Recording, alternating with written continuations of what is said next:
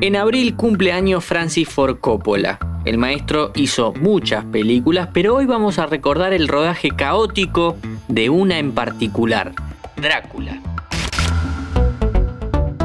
Fila 10. Bienvenidos y bienvenidas a un nuevo podcast original de interés general sobre cine y series. En 1992 el público quedó maravillado con La Drácula de Coppola, basada en la novela de Bram Stoker. Por el contrario, el director la odió y esta es la historia de por qué. Primero que nada hay que saber que Francis Ford filmó esta película por encargo. Su empresa, American Zoetrope, venía de varias cintas que no habían funcionado y que habían tenido costos altísimos. Por su parte, el Conde ya tenía versiones en pantalla grande, así que se esperaba que la nueva versión estuviera a la altura de clásicos como Noferatu de 1922 dirigida por Murnau y obviamente La Drácula de 1931 de Todd Browning. Coppola pretendía que la suya fuera más fiel a la novela de Stoker y de esa manera subir la apuesta y diferenciarse. El guion fue escrito por James Hart y a la primera que le llegó fue a Winona Ryder, quien quería trabajar con Coppola después de abandonar a último momento el proyecto del Padrino 3. Ese texto de Hart estaba destinado a ser una película para televisión, pero cayó en las manos de Francis Ford, quien decidió hacer esa historia. Todo redondo, le habían encargado esa película, tenía guion y de paso protagonista femenina.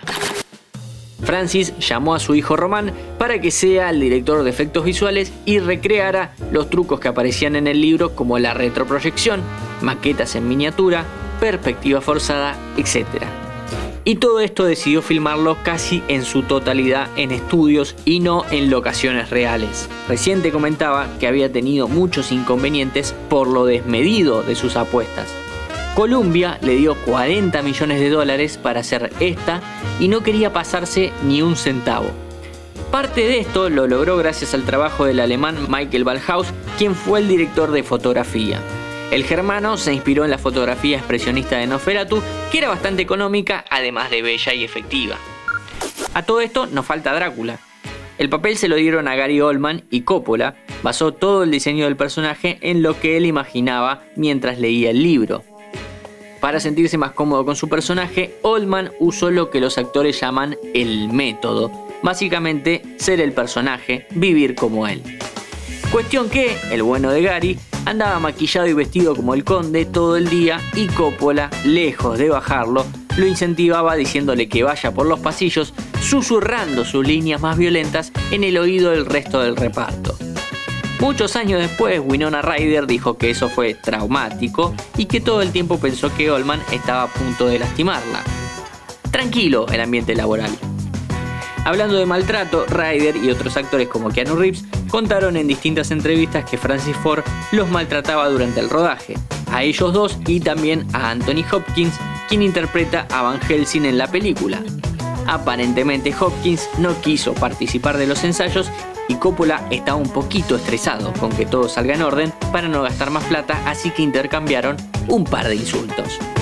Volviendo atrás en la línea de tiempo, la película se terminó de filmar. Cuatro meses antes de que se estrene, el guionista James Hart estaba tranquilo en Nueva York cuando a la medianoche le suena el teléfono. Del otro lado, Coppola. El director estaba mirando el montaje final y lo odiaba. No le gustaba el guion, los actores, nada.